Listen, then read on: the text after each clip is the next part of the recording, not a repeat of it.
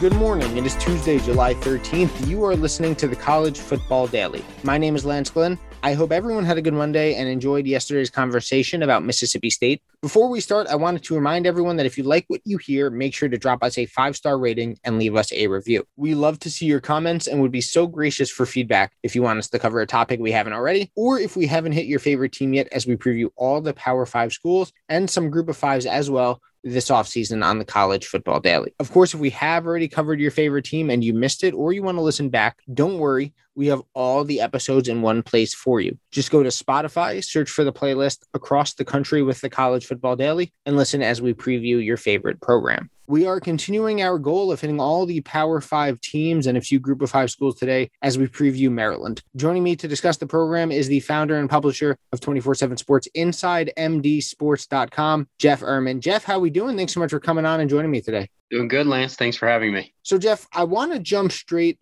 to the roster. I think Maryland's most well-known player has to be quarterback Taulia Tagovailoa, the returning starter at the position, and of course Tua's brother who now plays for the Dolphins. He made four starts last season. I think what we saw in those four starts was inconsistency, right? The Terps got outscored 70 to 14 in the two losses, and in those two losses he had one touchdown to six interceptions. In the two wins they had with him under center, he had six touchdowns to one interception. So at least stats wise, really a complete reversal from wins to losses. What led to last year's inconsistency with him? And, and what, in your opinion, did he need to focus on this offseason so that the difference in his play when you compare wins and losses next year isn't so stark? Yeah, that's that's true. He was a different guy from game to game. Obviously, he was had a horrendous opener against Northwestern and then rebounded really well the next game. He was great at Penn State. So you know, I think some of it is just the fact that he was in his first year as a starter. He never really played college football. He played a few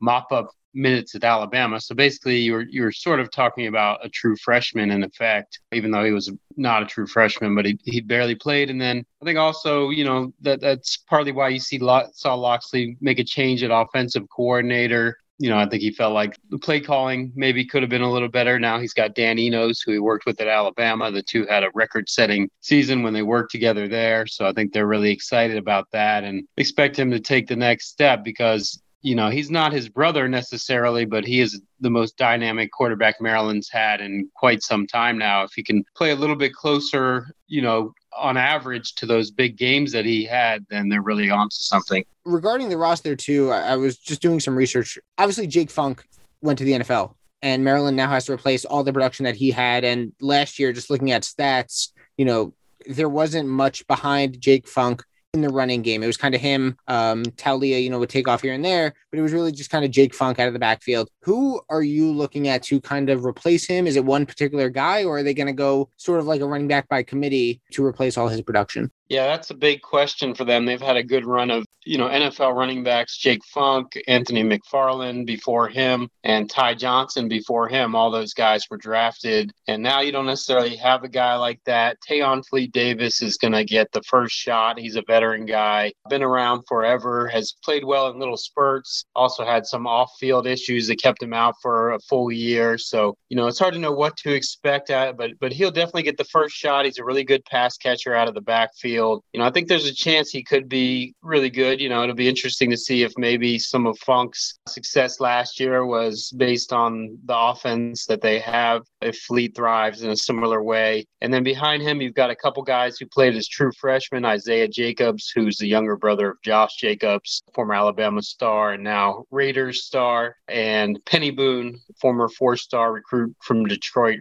massive kid, you know, about 6'2, 250, 260, but really light on his feet for that size. So those guys will all get chances. But yeah, as you said, there's no established running back going into the year. So that's going to be really interesting to see if they can find a guy. And as I was looking up everything about Maryland last season, one thing that kind of stood out to me were the penalty numbers, right? I mean, they were, look, last in the Big Ten by a wide margin in total penalty yards per game. I think close to about 80 yards per game. They averaged about I think nine penalties a game. Was that something that was mentioned as, I guess, a need to change area during last season? And do you get expected to, I guess, get better in 2021? I mean, they really have no place other than up to go. I mean, it kind of has to get better, right? Yeah, Mike Locksley was not happy about that all season. That would be, you know, one of the first things he'd talk about after a lot of the games and the lack of discipline. It's hard to know why. You know, he is, some people would say he's known as a player's coach. So maybe that's some of it. He's not one of these you know, drill sergeant guys. And so maybe that's the problem. It was a problem again in the spring game, actually, this year. And that was his, you know, immediate frustration again. So that's something, you know, that's a good observation on your part. That's something they absolutely have to fix because, know, when you're trying to make a move in such a difficult division of such a difficult conference, you can't be giving away, you know, giving away yards and points to the to the other teams. You need to be very efficient and uh, and so that's something they absolutely have to get better at. And on the coaching staff, Mike Locksley did bring in two new coordinators. You mentioned one earlier, Dan Enos as offensive coordinator and Brian Stewart as defensive coordinator. Now, Stewart was in fact DC at Maryland from 2012 to 2014, while this is Enos' first tenure in College Park. Look, Locksley is obviously an offensive guy, so I don't know, at least on that side of the ball, if we will see, I guess, significant impact. But do you expect with new coordinators we may see some changes in both units, or can we assume that things will, I guess, relatively remain the same with tweaks kind of here and there? I think they'll remain somewhat similar. I think Locksley feels like Dan Enos is kind of on his same wavelength in terms of play calling.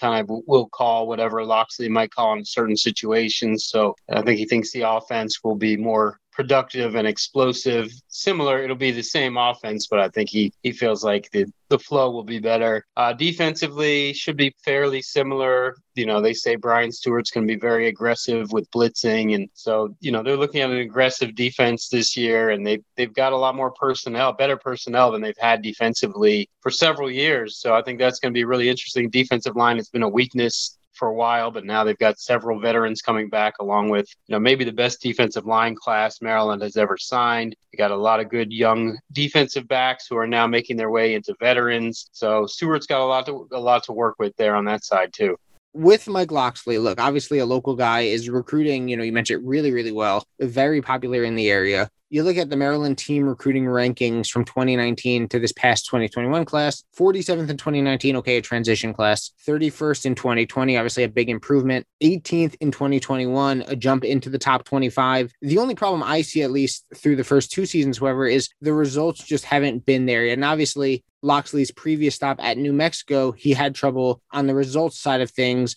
as well. What is fan perception right now of Mike Locksley and just the job that he's done so far now going into year three? I think the fans are really happy with him. You know, they love him personally. He's a Maryland guy through and through. It's where he wants to be. A lot of guys say it's their dream job. This is literally his dream job and he's recruited really well. So, you know, they want to see some improvement this year. This is year three, obviously. This is the time to start winning a few more games. They've seen the recruiting improve. Uh, but like you said, he does have to work against that perception from his struggles at New Mexico and the past few years. I think pretty much everyone gives him a pass for the past few years at Maryland because it's such a big rebuilding job. But this is the time where, you know, no one's expecting a 10 win season or anything like that, but they do want to see improvement. This is the year they, they would love to just get, if you could get to a bowl game this year, I think they would be thrilled. And speaking of, you know, expectations. Let's finish it off with this. I've seen some sports books have Maryland's win total over under at around six games. You know, I've seen various predictions that have them win six games, win five games, all the way down to some having them only win three. So expectations just generally from the people that are paid to make predictions, they kind of seem to be all over the place. Open the season with home games against West Virginia and Howard, then on the road against Illinois and home against Kent State.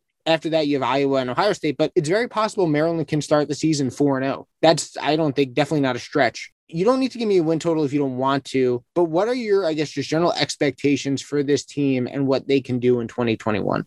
Yeah, those first four games are going to pretty much set the tone. They need to win at least three of those, I would say. West Virginia, obviously, being the others, the big swing game. The other three would be, you know, pretty disastrous to lose any of those three. Uh, maybe I shouldn't say that about Illinois, but that's one you should win if you want to, you know, have a really good season and get to a bowl game. Illinois being, you know, in the first year under a new coach and kind of a downtrodden program. So, you know, I think I think right in that five and a half range seems pretty appropriate to me as an over under for wins, right between five and six. If they get five, I think people will be okay with that. If they get six, they'll be happy. Anything above that, they'll probably be thrilled, just all things considered. But they should. I mean, last year, I think they were better than expected last year. Last year, the wins total, I think, was three and a half. And that was including the non conference games that were all, you know, eventually canceled. And they won two out of five Big Ten games. So they were on pace to surpass that pretty easily, I think. So you know, I, I, this is the year where you, you definitely want to get back again into that bowl eligibility range, and I think they have the talent to do it. You can follow him on Twitter at Jeff underscore Ermann and make sure to check out InsideMDSports.com. Jeff, thanks so much for giving me the time today. I really appreciate you for coming on. Thanks, Lance. Appreciate you. Remember that if you like what you hear, make sure to drop us a five star rating and a review. We'd love to hear what you think. If you have any questions, any ideas for a topic, or if you haven't heard your favorite team yet. Also, if you've noticed that we have a bonus episode out today, it's because each day this week, Brandon Marcello is running through the projected order of finish for each Power 5 conference. Yesterday was ACC, today the SEC, and tomorrow is the Big 12. My name is Lance Glenn. Enjoy your Tuesday, everyone. Will be back tomorrow for the next edition of the College Football Daily.